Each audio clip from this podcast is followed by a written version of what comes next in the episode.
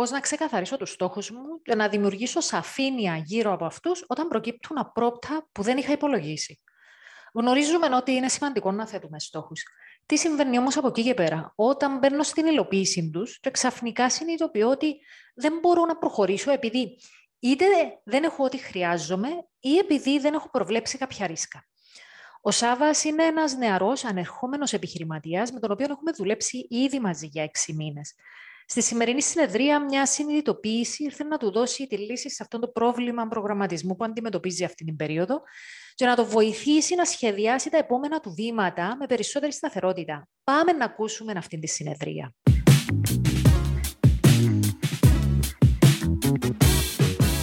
Έχουμε μισή ώρα στη διάθεση μας. Τι θέλεις να πάρεις φεύγοντας που τούν τη μισή ώρα σήμερα σε τούτο το coaching session που ετοιμάζουμε για το podcast? Άρα αντί να αντιλαμβάνουμε, ξεκινήσαμε.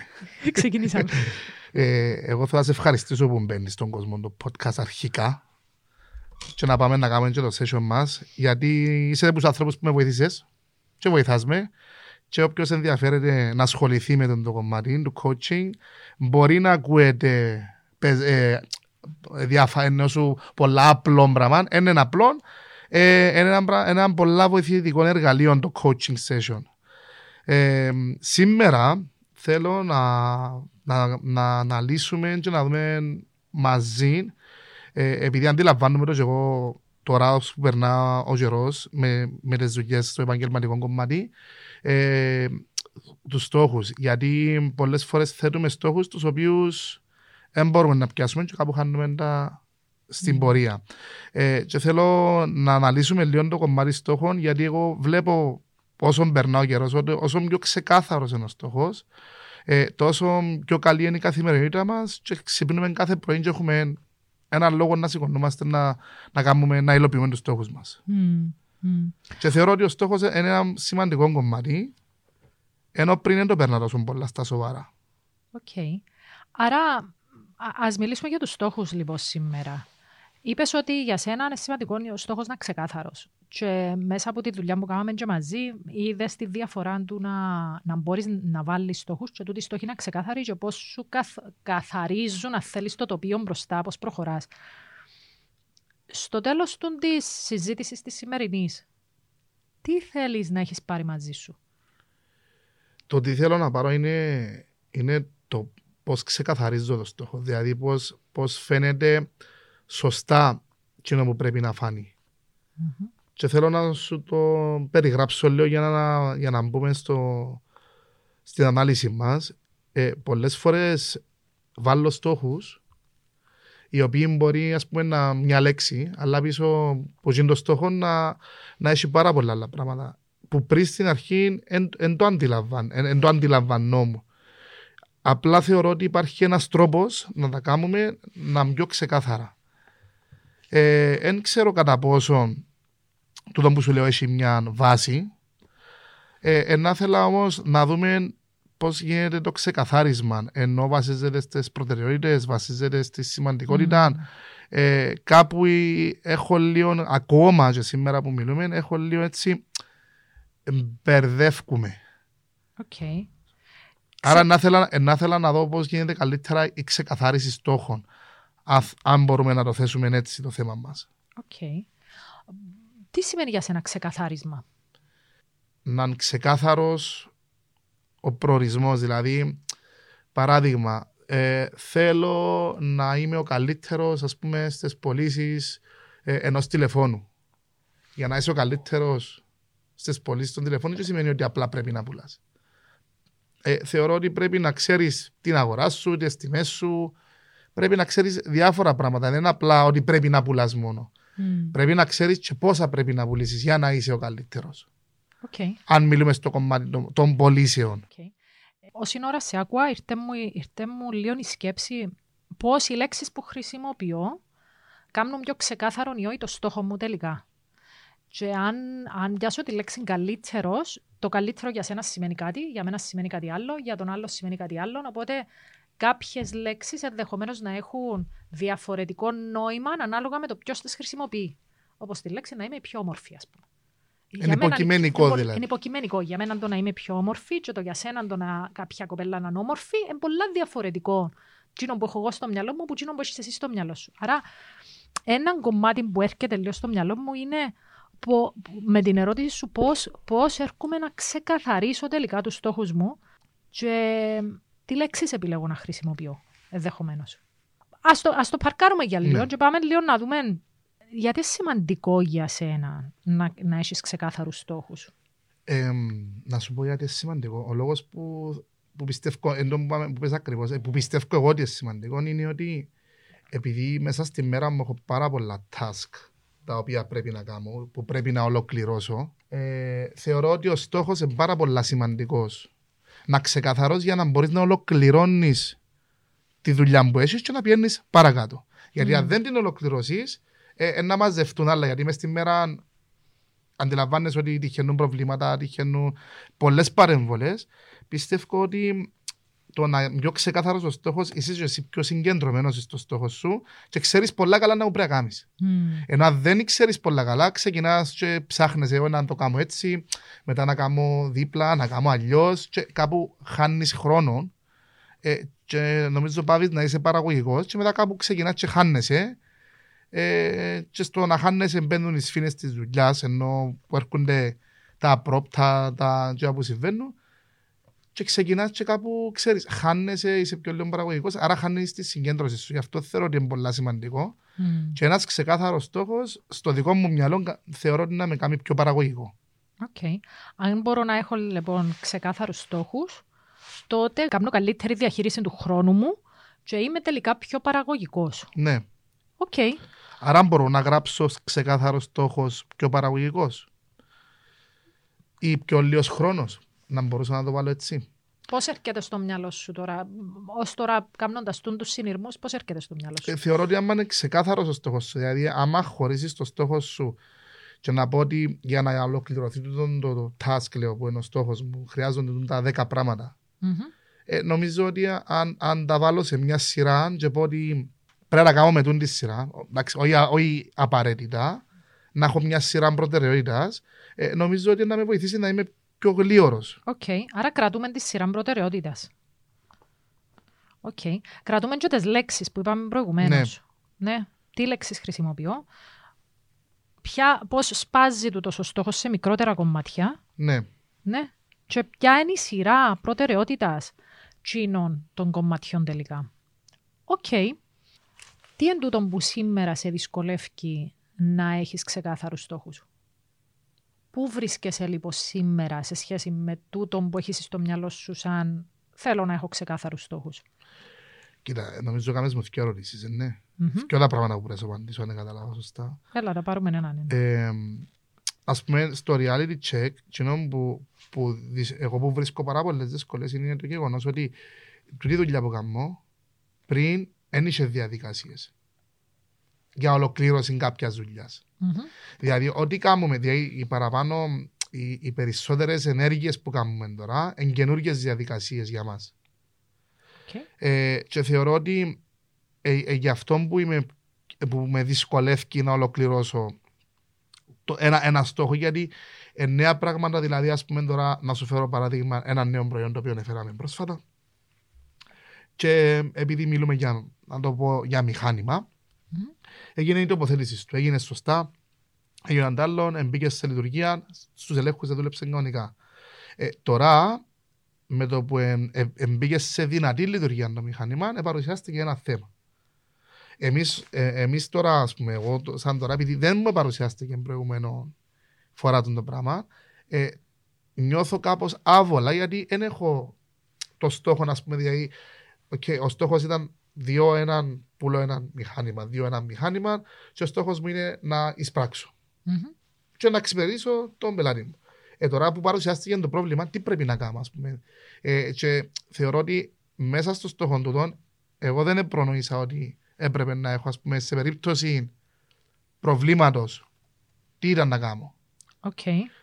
Άρα, αν το πούμε, ας πούμε, ότι εντάξει, φεύγει λίγο μου το κομμάτι στόχος, αλλά θεωρώ ότι μέσα στις δουλειές που γίνονται για να επιτεύξεις το στόχο να δώσεις, να πουλήσεις έναν μηχανή ή έναν προϊόν τέλος πάντων.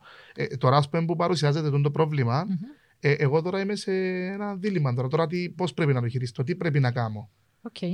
Και θα με βλέπω έναν κενό, αντιλαμβάνομαι τώρα που κάνουμε τη συζήτηση μας, ότι την ώρα που έβαλα το στόχο, ξέρεις, να πουλήσω το συγκεκριμένο προϊόν, μέσα στα checklist μου, αντιλαμβάνομαι ότι σε περίπτωση προβλήματος τι γίνεται. Θεωρήσα ότι θα έχει πρόβλημα. Okay.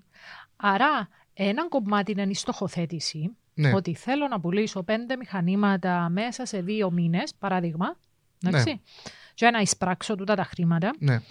Ένα δεύτερο κομμάτι είναι το planning. Ναι. Δηλαδή, πώς μέσα στο planning έρχομαι να προβλέψω, δηλαδή, και κάποια πράγματα που μπορεί να συμβούν, το χειρότερο σενάριο, το, ναι, καλύτερο σενάριο, να βάλω κάποια σενάρια και να προβλέψω τις λύσεις τους αν θέλεις. Τούτον πάει σε έναν άλλο κομμάτι που ονομάζεται problem solving και πώς να έρθω να προβλέψω κάποια σενάρια που μπορεί, ναι, να συμβούν. Ο λόγος που σου το είπα είναι και για το πρόβλημα, σαν πρόβλημα. Είναι τούτο που θέλω να σου πω ότι ναι, μεν είναι ο στόχος, αλλά θεωρώ ότι για να ξεκαθαρίζουμε τον στόχο τώρα που το φέρνει η κουβέντα, είναι ο προγραμματισμός της ολοκλήρωσης του. Δηλαδή, ας πούμε, όπως είπαμε τώρα που παρουσιαστήκε το πρόβλημα, θεωρώ ότι είναι ένα, να το πω, risk assessment, είναι ένα, το οποίο πρέπει να κάνουμε την ώρα που θέτουμε τον προγραμματισμό για τον στόχο, το οποίο μπορεί και να το συναντήσουμε. Okay. Άρα, αν καταλήγω σωστά και διορθώνεις με, για να γίνεται πιο ξεκαθαρός ο στόχος και για να πάρω, ας πούμε, σήμερα το πώς είναι ο στόχος μου καλύτερος, θεωρώ ότι θέλει να θέλει και έναν προγραμματισμό ο στόχος για να το βάλουμε σωστά. Okay. Είναι απλά να το βάλουμε και να το κάνουμε ξεκαθαρό, νομίζω να θέλει και έναν καλό προγραμματισμό με τα στάδια υλοποίησης. Γράφουμε λοιπόν τη λέξη προγραμματισμό. Ναι. Ποιες λέξεις εγγράψαμε? Εγγράψαμε ένα ξεκαθαρός ο στόχος, σειρά προτεραιότητας. Και τώρα γράψαμε και το planning. Οκ. Okay. Και γράψαμε και τις λέξεις. Ή τον προγραμματισμό, ναι. Άρα, γράψαμε προγραμματισμός, γράψαμε λέξεις, γράψαμε ξεκάθαρος στόχος και γράψαμε και τη σειρά προτεραιότητας. Ναι. Οκ. Okay. Έχουμε κάποιες λέξεις γραμμένες. Πάμε να δούμε τι άλλο σε δυσκολεύει όσον αφορά το στόχο. Να πάω στο κομμάτι που σου πάω ο χρόνος, τα deadlines. Δηλαδή, η υλοποίηση σε συγκεκριμένη χρονική περίοδο, να μπορώ να το πω έτσι, να το θέσω σε αυτό το πλαίσιο. Δηλαδή, το χρονικό πλαίσιο που θέτω για να ολοκληρώσω στόχο. Okay. Και η εμπειρία σου ως τώρα, τι μαθήματα σου έδωκες σε σχέση με το χρονικό πλαίσιο και το στόχο? Ότι είναι σημαντικό να ολοκληρώνεις το στόχο σου στην ώρα του και ακόμα λίγο πριν την ώρα του, γιατί αν έχεις κάποια λάθη, δίνεται σου η ευκαιρία να τα διορθώσεις. Okay. Πριν, εγώ ας πούμε πάντα, όπως σου είπα και πολλές φορές, πάντα ήμουν delay, ας πούμε, στις ημερομηνίες μου. Και ο λόγος ήταν ότι δεν είχα ξεκαθαρό στόχο όπως το αντιλαμβάνομαι τώρα και ούτε καλό προγραμματισμό. Απλά θεωρώ ότι είναι σημαντικό να ολοκληρώνεις τους στόχους σου ή τα deadlines σου, να βάλουμε τις χρονικές περίοδους που θέλεις εσύ. Καμιά 2 μέρες πριν, σε ό,τι ώρα μου να πάει να κάνεις έναν έλεγχο να δεις ότι όλα εντάξει, έχεις και χρόνο να τα διορθώσεις. Πώς το τον επηρεάζει λοιπόν την ώρα που να έρθεις να πάρεις την απόφαση, τι χρονοδιάγραμμα να βάλεις στο στόχο σου? Τι αναλάβεις υπόψη σου? Εννοείς, τι αναλάβω υπόψη μου εννοείς? Ναι, μπορεί να πάρω ένα στόχο και να βάλω έναν deadline μέχρι αύριο το μεσημέρι ή να βάλω έναν deadline του χρόνου έτσι καιρό, ή να βάλω έναν deadline σε 5 μήνες. Τι είναι να λάβεις υπόψη σου με βάση τούτα τα learnings που συζητούμε τώρα? Πλέον τι θέλεις να λάβεις υπόψη σου για να θέσεις ένα χρονοδιάγραμμα το οποίο να ξέρεις ότι okay, μέσα σε το χρονοδιάγραμμα είναι εφικτό να το ολοκληρώσω και να μου μείνει και λίγος χρόνος για διορθώσεις. Κοίτα, τούτο βλέπω και βάση με το τι έχω άλλα πράγματα να κάνω. Άρα πάω πίσω στο κομμάτι και βλέπω τις δουλειές που έχω και τις προτεραιότητες μου για να μπορώ να υπολογίσω το χρόνο που να χρειαστώ να ξοδέψω για να φτάσω σε εκείνη την ημέρα. Άρα εγώ για να μπορώ να πω ότι να το τελειώσω παράδειγμα αύριο το μεσημέρι, σημαίνει ότι να πάω πίσω να δω ένα που έχω να κάνω, να γυρίσω να δω τις προτεραιότητες μου, τις δουλειές που έχω μέσα στη μέρα και να δω αν προλαβαίνω να το κάνω. Και να πρέπει να υπολογίσω και περίπου το χρόνο που πρέπει να ξοδέψω για να το ολοκληρώσω. Okay. Που συνήθως δάμε, είναι τις περισσότερες φορές που την πατούμε, Γιατί εγώ πολλές φορές είπα ότι ο Σταύρος να με σημαίνει να το κάνω και ξεκινώ να το κάνω και τελικά συναντώ δυσκολία στην ολοκλήρωση της δουλειάς. Ή με ξέρετε να πιω έναν ελλειπές η πληροφόρηση ή οτιδήποτε. Και τελικά να μην προλαβαίνω, να αφήνω τα άλλα task για να μπορώ να το τελειώσω τούτο. Okay. Και όταν δεν προλαβαίνεις, άρα δύο πράγματα στο χρονοδιάγραμμα. Έναν, τι άλλα projects έχω ανοιχτά που τρέχουν να βάλω κάτι στην άκρη ή πρέπει να τα κάνω όλα, να βάλω κάτι, δηλαδή τι άλλον υπάρχει στο περιβάλλον γύρω. Άρα πρέπει να το λάβω υπόψη μου τούτο. Και ένα δεύτερο κομμάτι που μου είπες για το πώς να θέτω deadline, πώς να θέτω χρονοδιάγραμμα είναι να προβλέψω πόσο χρόνο χρειάζεται το συγκεκριμένο στόχος ή το συγκεκριμένο task. Να υπολογίσω περίπου. Γιατί να υπολογίσω, να προβλέψω, να κάνω ένα forecast. Πόσο χρόνο θέλω. Όταν έπεσες έξω, τις φορές που έπεσες έξω, τι ήταν γίνον που σε έκαμε να πέσεις έξω στην πρόβλεψη της ώρας που χρειάζεσαι σου. Συνήθως τα κομμάτια που με βγάλαν εκτός ήταν μπορεί να έχεις λάθος δεδομένα περασμένα. Okay. Ενώ τώρα πιάνω μια συγκεκριμένη περίπτωση. Αλλά τα λάθος data, μπορεί να έχεις λάθος data την ώρα που πάεις να κάνεις μια δουλειά και να το καταλάβεις γιατί θα φτάσει, επειδή βάζοντας το στόχο ξέρεις τι περίπου να κάνεις. Σε ό,τι ώρα μου πάει και κάνεις τα working, δηλαδή τις ασκήσεις και εν είσαι για μένα αντιλαμβάνεσαι ότι ίσως έχω λάθος data. Okay. Και πάω πίσω. Στην ίδια διαδικασία να πάεις πίσω να δεις τι έπιε λάθος, όπως μια μαθηματική πράξη μου κάνει και πάεις πίσω. Εγώ έτσι την παρομοιάζω τώρα. Είναι ακριβώς το ίδιο να έχεις λάθος data. Και το άλλο που μπορεί να σε καθυστερήσει είναι το να σε διακόπτουν ή να διακόπτεις συνέχεια τη δουλειά σου. Τούτα τα προβλήματα που αντιμετωπίσα εγώ και σημαίνει ότι τούτα που λέω τώρα εγώ. Όχι, μιλούμε για σένα. Ναι, μιλούμε τώρα σε προσωπικό επίπεδο. Το session η συνεδρία μας έχει σκοπό να φέρεις σε σένα value. Οπότε, tailor-made ξεκάθαρα σε σένα. Άρα, τούτο που σε δυσκόλεψε εσένα, στο να προβλέψεις σωστά το χρόνο που χρειάζεσαι, ήταν έναν, το λάθος να έχεις λάθος πληροφόρηση. Άρα, αν έκανα ένα γλίωρο check που την αρχή, ότι η πληροφόρηση μου είναι σωστή, μπορώ να κάνω καλύτερη προβλέψη χρόνου. Και το δεύτερο, οι αντιπερισπασμοί, δηλαδή πράγματα τα οποία έρχονται σφήνες ή πράγματα τα οποία, τι σημαίνει αντιπερισπασμοί, κάτι το οποίο με βγάλει έξω από τη ροή μου και με κατευθύνει κάπου αλλού. Οκ. Ένα λεπτό, γιατί γράφω και εγώ τώρα. Να γράψεις. Ναι, απαιτεί ηρεμία το session. Τούτα tips. Και συνήθως ο λόγος που σε πάει για τη λάθος πληροφόρηση, γιατί εγώ ξέρεις, θέτω κάποια task αλλού και πιάνω αποτελέσματα που άλλους, δηλαδή έχω τον ανθρώπινο παράγοντα και παραδίδει μου τα τότε για να μπορέσω εγώ να συνεχίσω τούτον. Άρα έναν άλλο πρόβλημα θεωρώ είναι ότι έχουμε να κάνουμε ανθρώπους και ανθρώποι είμαστε. Οι ανθρώποι εννοώ κάνουμε λάθη, λογικό να υπάρχουν τα λάθη. Θεωρώ ότι για να λυθούν τούτα τώρα που το συζητούμε είναι καλά να κάνεις ένα μίνι έλεγχο πριν να ξεκινάς τη δουλειά, ότι τα δεδομένα που έχεις και η πληροφόρηση που πιάσες ότι σωστή. Άρα τώρα αντιλαμβάνομαι και εγώ ότι ξέρεις τι να πιάσω τα δεδομένα, να πρέπει να υπολογίσω στον χρόνο μου ότι μπορεί να θέλω 1-2 ώρες να δω τι που έπιασα σωστά. Έναν έλεγχο εννοώ, έναν μποβάτια. Ναι. Άρα έρχομαι τώρα και καταλήγω στο ότι τελικά θέλω 2 ώρες να το κάνω, θέλω 3 γιατί η μια η ώρα που να ξοδέψω για να τα τσεκάρω. Ή τελικά την προηγούμενη φορά ήθελα 2 ώρες επειδή βρω τούτα τα κολλήματα, ενώ αν αφιερώσω 15 λεπτά να ελέγξω ότι έχω τα σωστά data. Και να έχω κατά νου τα προβλήματα που μπορεί να συναντήσω, πάω και ελέγχω απευθείας. Οκ. Έρχεται μου μέσα στο μυαλό την ώρα που σε ακούω ένα παράδειγμα.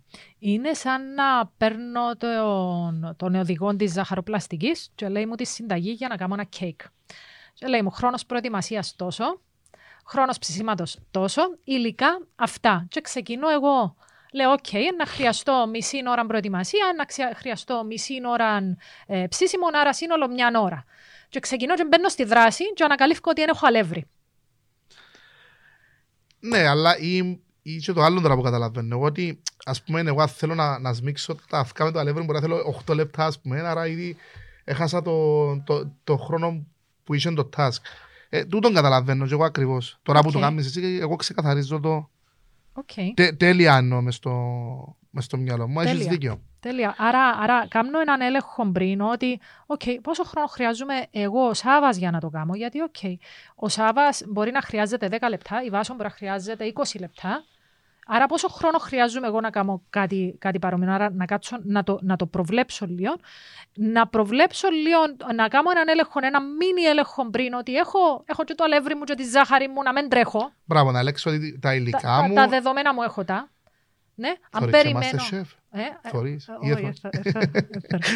Άρα, αν περιμένω και κάτι που κάποιον άλλον να κάνω ένα τσέκ, ότι όντως να το έχω, ή τελικά κάθομαι να κάνω τη δουλειά μου και ο άλλος λέει μου, sorry φίλε, να το έχεις αύριο. Οπότε, έχασα τον το χρόνο. Ο λόγος που σου αναφέρα το MasterChef είναι εντυχείο, γιατί παρακολουθώ τα γιαγιάρες και μου γίνεται κανένα.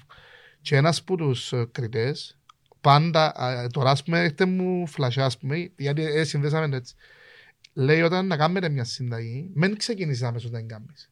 Αφιέρωσε δηλαδή 10 λεπτά βεβαιώθω ότι έχεις όλα τα υλικά στο μπάνκο, έχεις συσταρισμένα, ο συγκεκριμένος, τα υλικά σου, τα σκούπες σου, τα εργαλεία σου και μετά ξεκίνα δηλαδή, για να με χάθεις. Ναι.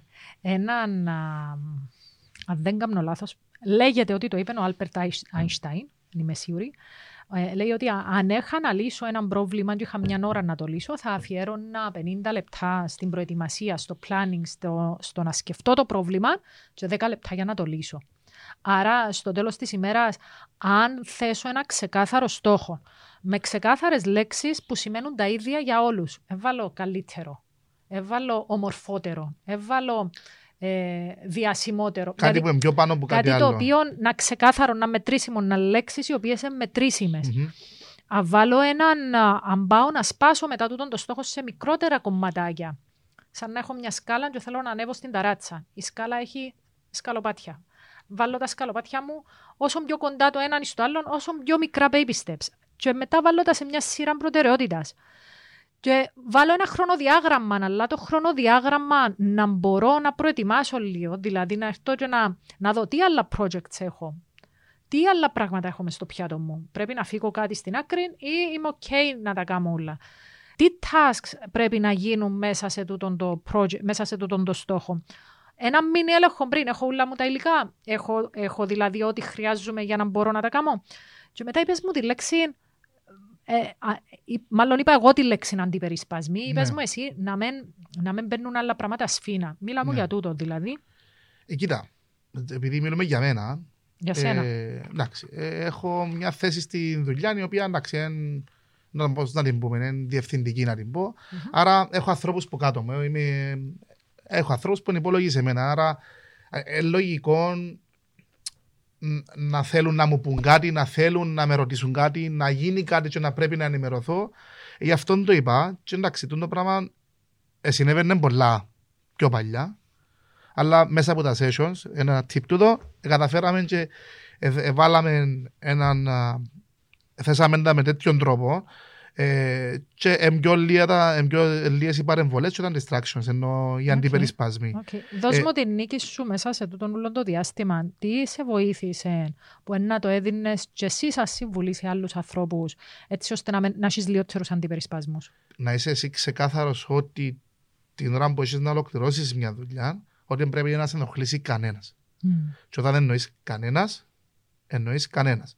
Και ακόμα και το τηλέφωνο σου. Δηλαδή, μπορείς να πεις, ας πούμε, σε ένα γραφείο, παιδιά, να εγκλειστεί η πόρτα μου, ή να ενημερώσεις τον άνθρωπο που σε βοηθά ότι μέχρι τη συγκεκριμένη ώρα, ας πούμε, μέχρι τις 11, που τις 10 στις 11, ρε φίλε, δεν θέλω να με ενοχλήσει κανένας. Όποιος και με πιάει, και ο Θεός να πιάει τηλέφωνο, έχω δουλειά. Τούτον όμως, έρχεται και παντρεύκεται μετά από το, είδαμε και από το session, με το κομμάτι του ότι πρέπει να ενημερώνεις. Άρα πρέπει να ενημερώσεις τον άνθρωπο ο οποίος δουλεύει για σέναν ή δουλεύει μαζί και να του πεις καλή ώρα Βάσο, ως τις 11 θα με ενοχλήσει κανένα.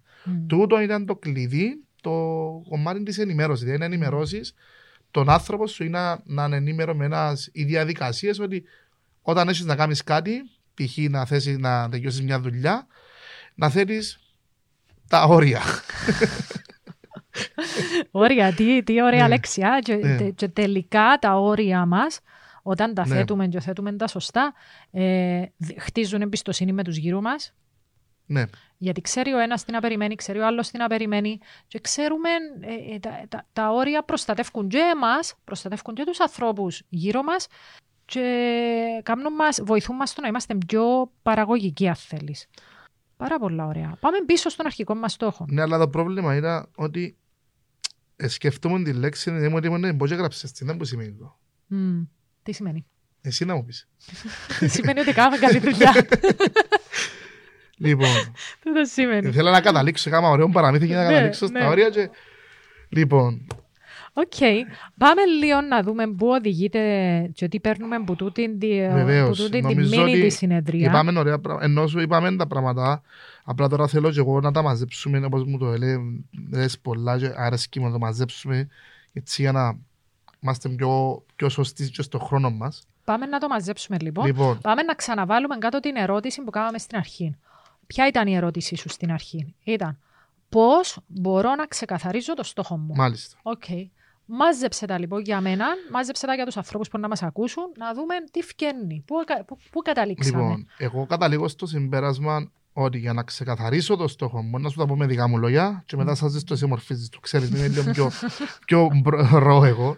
Λοιπόν, η ξεκαθάριση του στόχου για μένα τώρα, μετά από τη συζήτηση που κάναμε, είναι να ξέρω τις δουλειές που πρέπει να γίνουν, να βάζω σειρά προτεραιότητας και να θέσω κάποια, να το πω όρια, να ακουστεί λάθος, να θέτω ας πούμε τα όρια ότι για να ολοκληρώσω τη δουλειά πρέπει να θέτω πρώτα όρια στον εαυτό μου να πω ρε φίλο και για όλη τη δουλειά θέλεις 3 ώρες. Άρα ενημέρωσε τους ανθρώπους σου ή απομονώθου εσύ, κλείς το τηλέφωνο σου, κάνε ό,τι θέλεις και αφιέρωσε το χρόνο που πρέπει να αφιερώσεις για να ολοκληρώσεις το στόχο σου. Άρα αν θέλω να ξεκαθαρίσω ένα στόχο σημαίνει ότι πρέπει να του δώσω ένα χρονικό πλαίσιο και εκείνο το χρονικό πλαίσιο να είμαι συγκεντρωμένος με σωστή ανάλυση, να αναλύσω τα δεδομένα μου και να ολοκληρώσω το task μου στην ώρα που πρέπει. Εγώ έτσι το αντιλαμβάνομαι και νομίζω μάζεψα το καλά. Οκ, πολύ ωραία. Τι είναι το κλικ της σημερινής μας κουβέντας για σένα? Τι σου έκαμε κλικ σήμερα? Το κλικ που μου κάνουμε σήμερα είναι το να γελάσεις.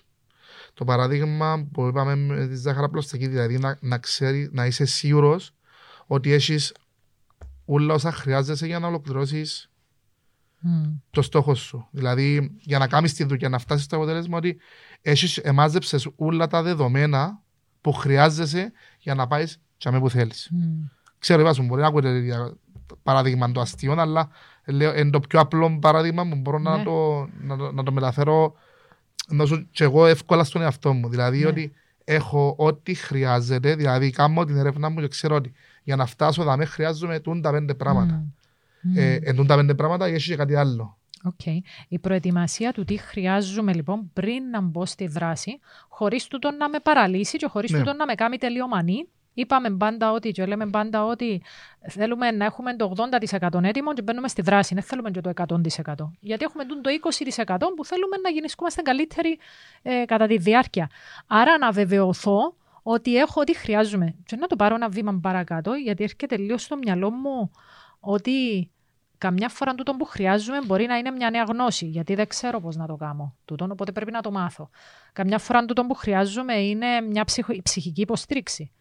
Τούτον που χρειάζομαι μπορεί να είναι support που ένα coach. Τούτον που χρειάζομαι μπορεί να είναι κάποια δεδομένα, ένα report που περιμένω που έναν... Άρα ας μην το κρατήσουμε στα στενά πλαίσια τα data μόνο και τα δεδομένα. Τι χρειάζομαι? Χρειάζομαι ένα καινούριο mindset, γιατί νιώθω ότι εκόλλησα. Χρειάζομαι υποστήριξη, χρειάζομαι νέα γνώση, χρειάζομαι έναν προγραμματάκι, έναν application στον υπολογιστή που πρέπει να κατεβάσω. Δηλαδή, ας το κάνουμε λίγο, ας το βγάλουμε έξω που το απλά χρειάζομαι κάποια δεδομένα. Εντάξει, και εδώ που λες έχει μια βάση σημαντική, γιατί σαν ανθρώπινα όντα είμαστε λίγο εγωιστές. Όλοι μας είμαστε λίγο εγωιστές. Και μπορεί, ας πούμε, να γίνονται πολλά πιο απλές οι δουλειές μας με το να ζητήσουμε μια άποψη, μια βοήθεια ή οτιδήποτε. Ή κάποιο φίλο μας, ενώ που μπορεί να δουλεύει σε παρόμοιο industry, μπορεί να χρησιμοποιεί ένα εργαλείο, ένα tool, ένα πρόγραμμα, και το οποίο μπορεί να μας βοηθήσει. Mm.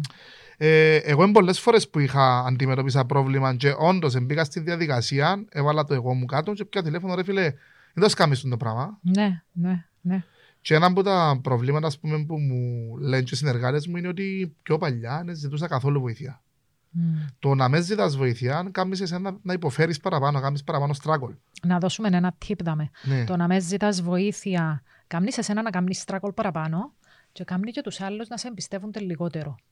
Γιατί κάνεις τους άλλους να σε εμπιστεύονται λιγότερο? Γιατί όταν δεν ζητάς ποτέ βοήθεια, ο άλλος δεν ξέρει που στέκεις. Όταν όμως ζητάς βοήθεια, ξέρει ότι να κάνεις σωστά τη δουλειά, γιατί να ζητήσεις βοήθεια αν δεν μπορείς. Ναι, και ξέρεις και το level περίπου που είσαι, σε ποιον επίπεδο είσαι, και χρειάζεσαι βοήθεια. Μπράβο, εμπιστεύεται σε καλύτερα μόνο και μόνο επειδή ζητάς βοήθεια. Γιατί αν δεν ζητάς ποτέ βοήθεια, δεν έχει ιδέα αν μπορείς να τα καταφέρεις ή όχι. Άρα, ένα tip είναι ότι όταν ζητώ βοήθεια, όχι μόνο κάνω τη ζωή μου πιο εύκολη, αλλά εμπιστεύονται με και οι άλλοι περισσότερο. Η συνειδητοποίηση ότι χρειάζεται να έχω τα υλικά μου πριν να μπω στη δράση, χρειάζεται να έχω ό,τι χρειάζομαι. Ναι. Πώς η συνειδητοποίηση τούτη, αν την πάρουμε τώρα τούτη τη συνειδητοποίηση, να την κάνουμε δράση. Ναι. Ποια είναι τα επόμενα σου βήματα, πώς θέλεις να την εφαρμόσεις τις επόμενες μέρες? Πρακτικά, πολλά πρακτικά. Πρακτικά, εντάξει, πάμε πίσω στο κομμάτι που σου είπα ότι να δεις το χρόνο σου. Πρέπει να πεις ότι, okay, όταν αποφασίσω, πιστεύω τώρα ότι αποφάσισα ότι θέλω να κάνω το συγκεκριμένο task. Έχει τούντες 5 δουλειές. Mm-hmm. Okay, έχω 10 μέρες να το κάνω. Λέω εγώ ένα χρονικό πλαίσιο για να μην πιέζουμε ούτε και εγώ και να μην χάνω τις δουλειές μου και την ώρα μου, να πω ότι κάθε μέρα ή, ας πούμε, τη Δευτέρα να κάνω ένα task, την Τρίτη να κάνω 3 task ή 2 task. Αναλόγως. Θεωρώ ότι για να περάσω στη δράση πρέπει να ξεκινώ να πω ότι να βάζω τον εαυτό μου να γίνεται committed με την δουλειά μου πρέπει να κάνω. Δηλαδή να του πω ότι, να πω με τον εαυτό μου να συμφωνήσουμε ότι πρέπει να γίνει η δουλειά και να μπω στη διαδικασία να την κάνω. Okay. Δώσ' μου την επόμενη σου κίνηση μετά που να κλείσουμε τα μικρόφωνα μας και να πούμε ότι okay, κλείσαμε, τελειώσαμε. Δώσ' μου την επόμενη σου δράση σε σχέση με τούτο, το πρώτο σου βήμα. Επειδή έχω μια δουλειά να κάνω, η αλήθεια, η οποία συσχετίζεται με το κομμάτι που συζητήσαμε πριν, και να μπορώ να κάνω είναι να πιάσω ένα-δυο ανθρώπους που έχουν παρόμοια προϊόντα και να συζητήσω λίγο το θέμα της περίπτωσης που έχω τώρα με το προϊόν και να πάμε μαζί να κάνουμε έναν έλεγχο, να δούμε την περίπτωση. Τέλεια, τέλεια. Υπάρχει κάτι που χρειάζεσαι για να μπορείς να προχωρήσεις τα επόμενα σου βήματα? Χρόνο. Χρόνο, λέει, να το βάλω κάτω, να το κάνω. Ναι. Okay. Σάβα μου, σε ευχαριστώ πάρα πολύ. Τι παίρνεις μαζί σου σήμερα φεύγοντας? Εγώ σε ευχαριστώ. Και το μου άρεσε και πάντα γενικά στα sessions με τη Βάσον είναι ότι πάντα έχεις κάτι να πιάσεις. So, κοινό που παίρνω σήμερα μαζί μου είναι άλλη μια φράντα ωριά. Mm-hmm. Το ότι πρέπει να έχεις όλα σου τα υλικά μπροστά σου και να ζητάς βοήθεια. Okay. Γιατί στην τελική το να ζητάς βοήθεια είναι ίσως να είναι πιο εύκολο και πιο ωραίο παρά να κάθεσαι πίσω από έναν υπολογιστή ή σε ένα γραφείο μόνος σου και να κουτουλάς και λες σου βάζω τραπέζι. Τέλειο, τέλειο, τέλειο.